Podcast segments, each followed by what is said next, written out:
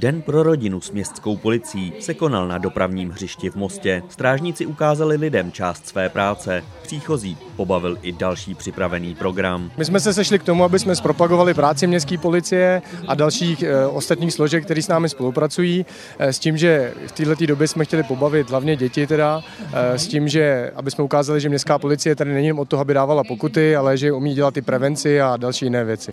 Říká Jaroslav Hrvol, ředitel Mostecké městské policie.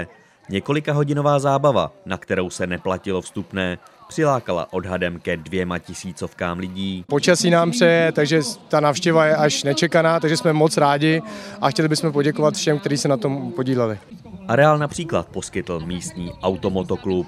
Víte, kolik je tady lidí, tři roky to nebylo, takže je to krásný, kolik tady je lidí, paráda. Uvedl Zdeněk Klenák, předseda AMK SHD Most. Kromě strážníků mohli návštěvníci sledovat ukázky práce vězenské služby, hasičů, děti uvítali možnost projet se na ponících či sledovat králičí hop. Partnerů akce ale bylo ještě více.